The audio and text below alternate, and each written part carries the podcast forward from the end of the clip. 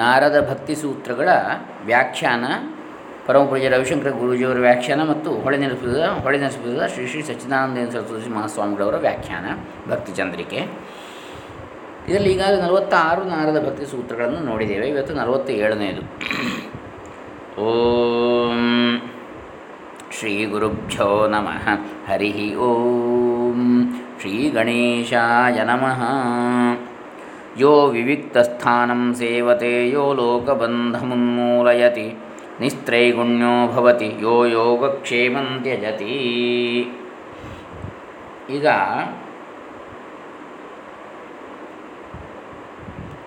ಮಾಯೆಯಿಂದ ಮುಕ್ತನಾಗುವಂಥದ್ದು ಹೇಗೆ?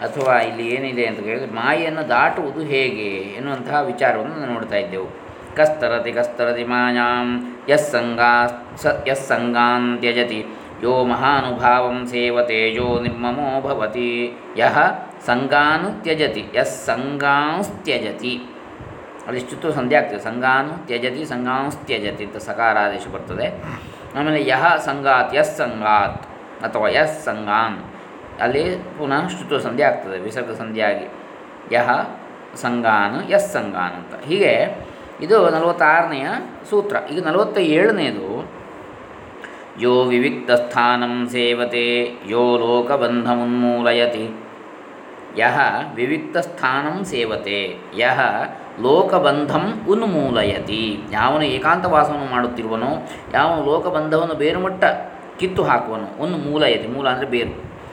ಅದನ್ನು ಕಿತ್ತು ಹಾಕುವನು, ನಿಸ್ತ್ರೈಗುಣ್ಯೋ ಭವತಿ. ಯಾವನು ನಿಸ್ತ್ರೈಗುಣ್ಯನಾಗುವನು, ಅಂದರೆ ತ್ರಿಗುಣರಹಿತನಾಗುವನು ತ್ರಿಗುಣಾತೀತನಾಗುವನು ಸತ್ವರಜತಮಗಳಿದ್ದ. ಯೋ ಯೋಗಕ್ಷೇಮಂ ತ್ಯಜತಿ, ಯಾವನು ಯೋಗಕ್ಷೇಮವನ್ನು ಬಿಡುವನು, ಎಲ್ಲವನ್ನು ಭಗವದರ್ಪಣ ಮಾಡಿಬಿಡುತ್ತಾನೆ, ಬಿಡುವಂಥವನು. ಯೋಗ ಅಂದರೆ ಪ್ರಾಪ್ತಿ, ತನಗೆ ಇದು ಬೇಕು, ಅದು ಬೇಕು ಇತ್ಯಾದಿ. ಕ್ಷೇಮ ಅಂದರೆ ಅದನ್ನು ಉಳಿಸಿಕೊಳ್ಳುವಂಥದ್ದು. ಈ ಎರಡನ್ನೂ ಕೂಡ ಬಿಡುವಂಥವನು, ಯೋಗಕ್ಷೇಮವನ್ನು ಬಿಡುವಂಥವನು. ಅವನು ದಾಟುವನು, ಯಾವುದನ್ನು? ಮಾಯೆಯನ್ನು. ದೊಡ್ಡವರ ಉಪದೇಶವನ್ನು ಪಡೆದು ಅದರಂತೆ ತಾನೂ ಸಾಧನವನ್ನು ಮಾಡುವುದಕ್ಕೆ ಪ್ರಾರಂಭಿಸಬೇಕು. ತಸ್ಮಾತ್ ಗುರುಂ ಪ್ರಪದ್ಯೇತ ಜಿಜ್ಞಾಸು ಶ್ರೇಯ ಉತ್ತಮಂ. ಶಾಬ್ದೇ ಪರೇ ನಿಷ್ಣಾತಂ. ಬ್ರಹ್ಮಣ್ಯಂ ಪರಮಾಶ್ರಯಂ. ತತ್ರ ಭಾಗವತಾನ್ ಧರ್ಮಾನ್ ಶಿಕ್ಷೇದ್ ಗುರುವಾತ್ಮದೈವತಃ. ಅಮಾಯಯಾನುವೃತ್ಯಾಯೈಸ್ತುಷ್ಯೇದಾ ತುಷ್ಯೇದಾತಾತ್ಮದೋ ಹರಿ. ತುಷ್ಯೇದ್ ಆತಾತ್ಮದೋ. ಆತ ಆತ್ಮದ ತುಷ್ಯೇದ ಆತ್ಮ ಆತ್ಮದ ಹರಿ ಅಂದರೆ ಇವುಗಳ ನಿರತನಾಗಿ ಭಗವಂತನ ನಾಮಸ್ಮರಣೆ ಸ್ವರೂಪದ ಧ್ಯಾನ. ತುಷ್ಯೇದ ಆತ್ಮ ಆತ್ಮದ ಹರಿಹಿ. ಇಲ್ಲಿ ಶ್ರೋತ್ರಿಯನು ಬ್ರಹ್ಮನಿಷ್ಠನಾದ ಗುರುವಿನಲ್ಲಿ ಸೇವಾಪೂರ್ವಕವಾಗಿ ಭಾಗವತ ಧರ್ಮಗಳನ್ನು ಕಲಿತುಕೊಂಡ ಬಳಿಕ ಲೌಕಿಕ ಜನರು ಹೋಗಿ ಬರುತ್ತಿರುವ ಗದ್ದಲದ ಸ್ಥಳಗಳನ್ನು ಬಿಟ್ಟು ಅರಣ್ಯ ಪರ್ವತ ಗುಹೆ ಮುಂತಾದ ಯಾವುದಾದ್ರೂ ಒಂದು ಏಕಾಂತ ಸ್ಥಳವನ್ನು ಆರಿಸಿಕೊಂಡು ಅಮಾಯಯ ಅನುವೃತ್ಯ. ಅಲ್ಲಿ ಗುರೂಪದೇಶದಿಂದ ಭಗವಂತನ ನಾಮಸ್ಮರಣೆ ಸ್ವರೂಪದ ಧ್ಯಾನ ಇವುಗಳಲ್ಲಿ ನಿರತನಾಗಿರಬೇಕು. ಯೈಹಿ ತುಷ್ಯೇತ್. ಯೈಸ್ತುಷ್ಯೇದಾತ್ಮದೋ ಹರಿ ಅಮಾಯಯಾನುವೃತ್ಯ ಯೈಸ್ತುಷ್ಯೇದಾತ್ಮಾತ್ಮದೋ ಹರಿ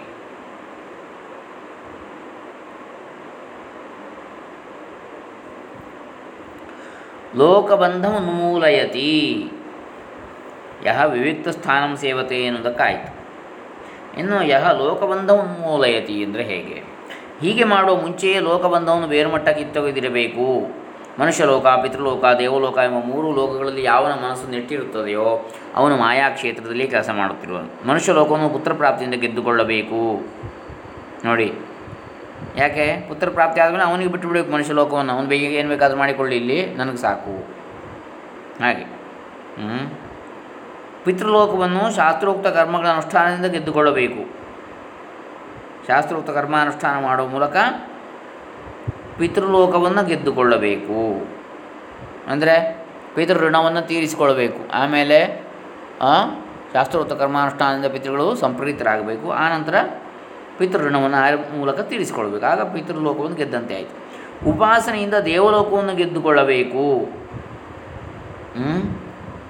ಅಂದರೆ ಇದು ಪಡ್ಕೊಳ್ಬೇಕು ಎನ್ನುವಂಥ ಅರ್ಥ ಇಲ್ಲಿಗ. ಗೆದ್ದುಕೊಳ್ಳಬೇಕು ಅಂದರೆ ಮನುಷ್ಯ ಲೋಕವನ್ನು ಪುತ್ರ ಪ್ರಾಪ್ತಿ ಅಂದರೆ ಪುತ್ರ ಪಿತೃಲೋಕವನ್ನು ಶಾಸ್ತ್ರೋಕ್ತ ಕರ್ಮಗಳ ಅನುಷ್ಠಾನದಿಂದ ಗೆದ್ದುಕೊಳ್ಳಬೇಕು, ಪಿತೃಲೋಕ ಬೇಕು ಅಂತ ಲೋಕೈಷಣ ಆಮೇಲೆ ಉಪಾಸನೆಯಿಂದ ದೇವಲೋಕವನ್ನು ಗೆದ್ದುಕೊಳ್ಳಬೇಕು ವಿತ್ತೈಷಣ ಲೋಕೈಷಣ ಇತ್ಯಾದಿಗಳು.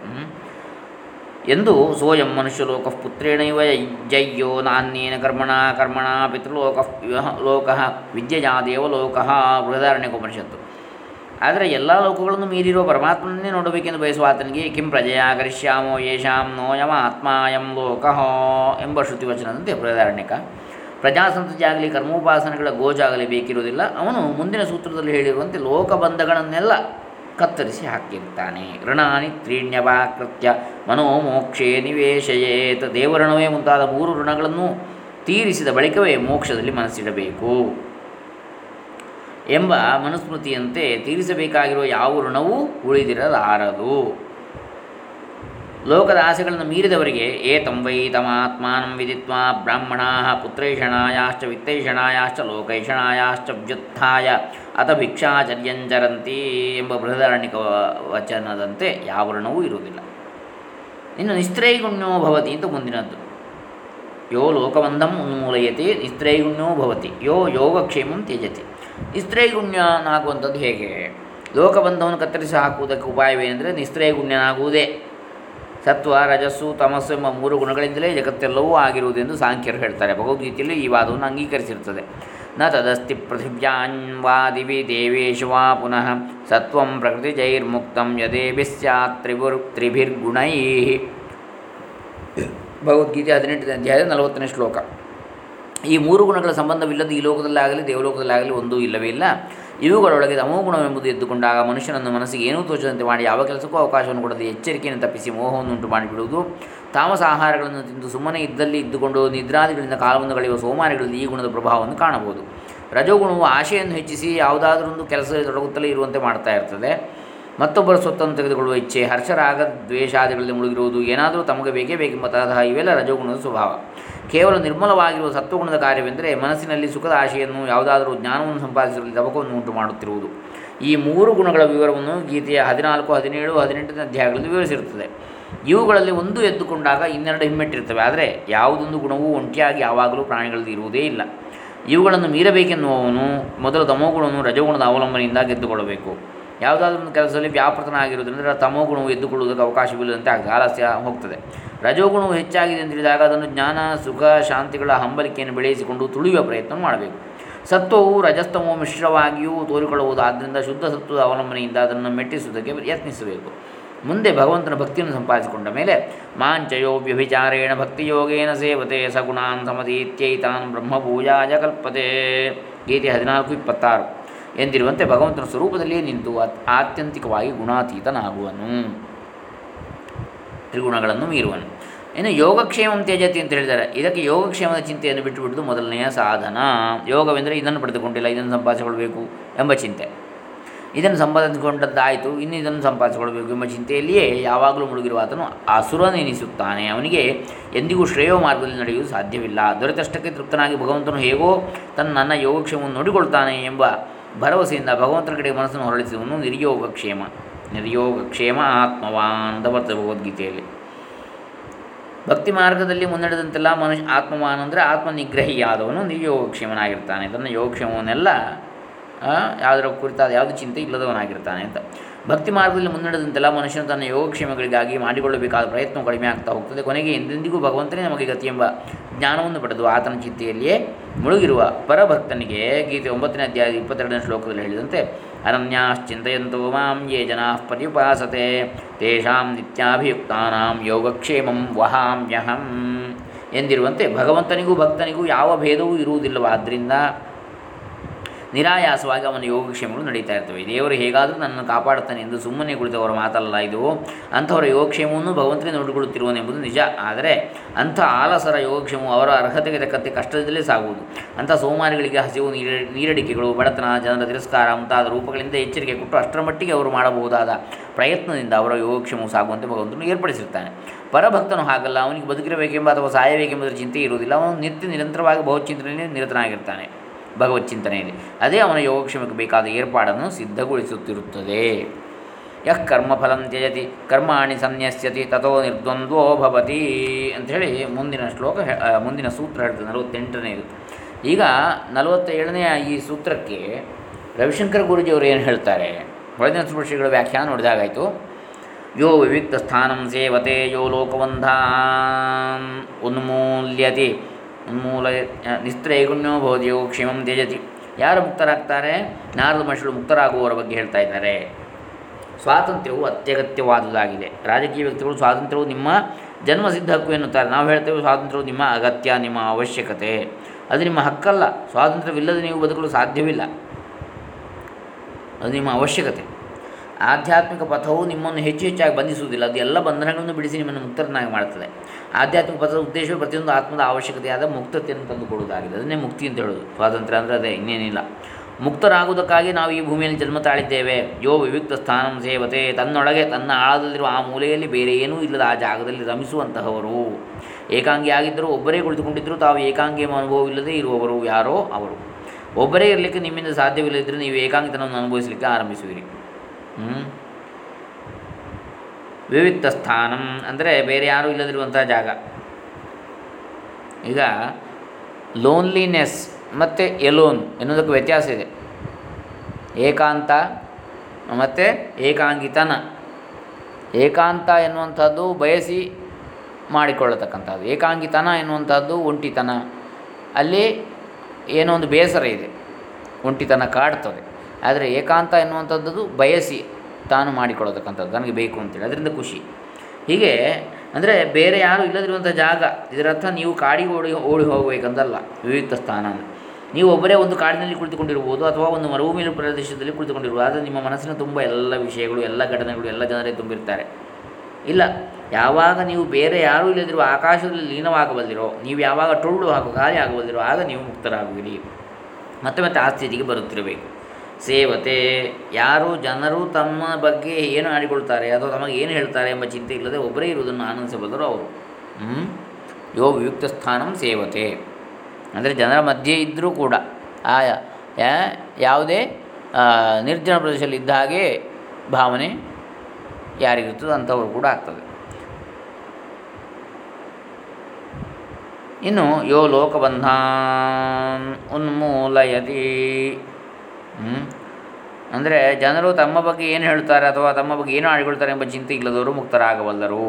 ಜನರು ನಿಮ್ಮ ಬಗ್ಗೆ ಏನು ಅನ್ನುತ್ತಾರೆ ಎಂಬ ಬಗ್ಗೆ ನೀವು ಚಿಂತಿಸಬೇಡಿ. ಅವರು ನಿಮ್ಮ ಬಗ್ಗೆ ಒಳ್ಳೆಯದನ್ನು ಆಲೋಚಿಸಬಹುದು ಅಥವಾ ಕೆಟ್ಟದನ್ನು ಆಲೋಚಿಸಬಹುದು. ಏಕೆ ಕುಳಿತುಕೊಂಡು ಯಾವಾಗಲೂ ಉಳಿದವರು, ಅಂದರೆ ನಿಮ್ಮ ಬಗ್ಗೆ ಏನು ಯೋಚಿಸುತ್ತಾರೆ ಎಂದುಕೊಂಡು ಚಿಂತಿಸುವಿರಿ.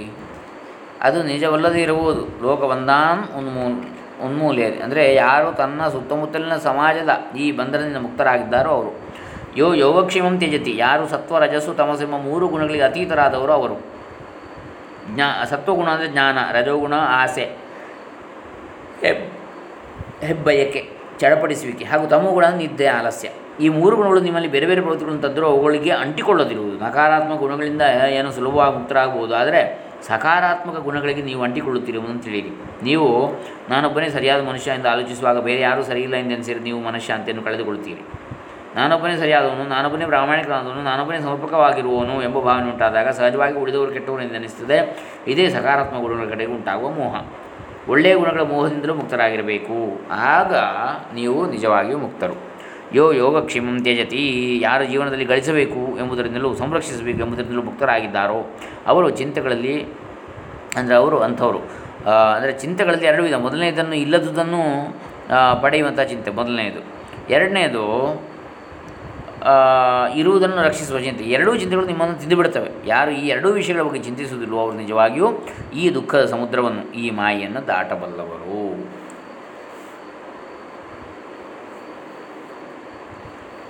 ಇದು ನಲವತ್ತ ಏಳನೆಯ ಸೂತ್ರ. ಇನ್ನು ನಲವತ್ತ ಎಂಟನೆಯ ಸೂತ್ರದ ಬಗ್ಗೆ ಮುಂದೆ ಹೇಳ್ತಾರೆ. ನಲವತ್ತೆಂಟನೇ ಸೂತ್ರ, ನಾರದ ಭಕ್ತಿ ಸೂತ್ರ, ಯಹ ಕರ್ಮಫಲಂ ತ್ಯಜತಿ, ಕರ್ಮಾಣಿ ಸನ್ಯಸ್ಯತಿ, ತಥೋ ನಿರ್ದ್ವಂದ್ವೋ ಭವತಿ ಅಂಥೇಳಿ ಅದನ್ನು ನಾಳೆ ದಿವಸ ನೋಡೋಣ. ಹರೇ ರಾಮ. ಸರ್ವೇ ಜನ ಸುಖಿನೋ ಭವಂತು, ಲೋಕಾ ಸಮಸ್ತ ಸುಖಿನೋ ಭವಂತು. ದೇವಶ್ರೀ ನಾರದ ಚರಣ, ನಾರದ ಚರಣಾರವಿಂದಾರ್ಪಿತಮಸ್ತು. ಶ್ರೀ ಶ್ರೀ ಶ್ರೀ ಸಚ್ಚಿದಾನಂದೇಂದ್ರ ಸರಸ್ವತಿ ಚರಣಾರವಿಂದಾರ್ಪಿತಮಸ್ತು. ಪರಮ ಪೂಜ್ಯ ಶ್ರೀ ರವಿಶಂಕರ ಗುರೂಜಿ ಚರಣಾರವಿಂದಾರ್ಪಿತಮಸ್ತು.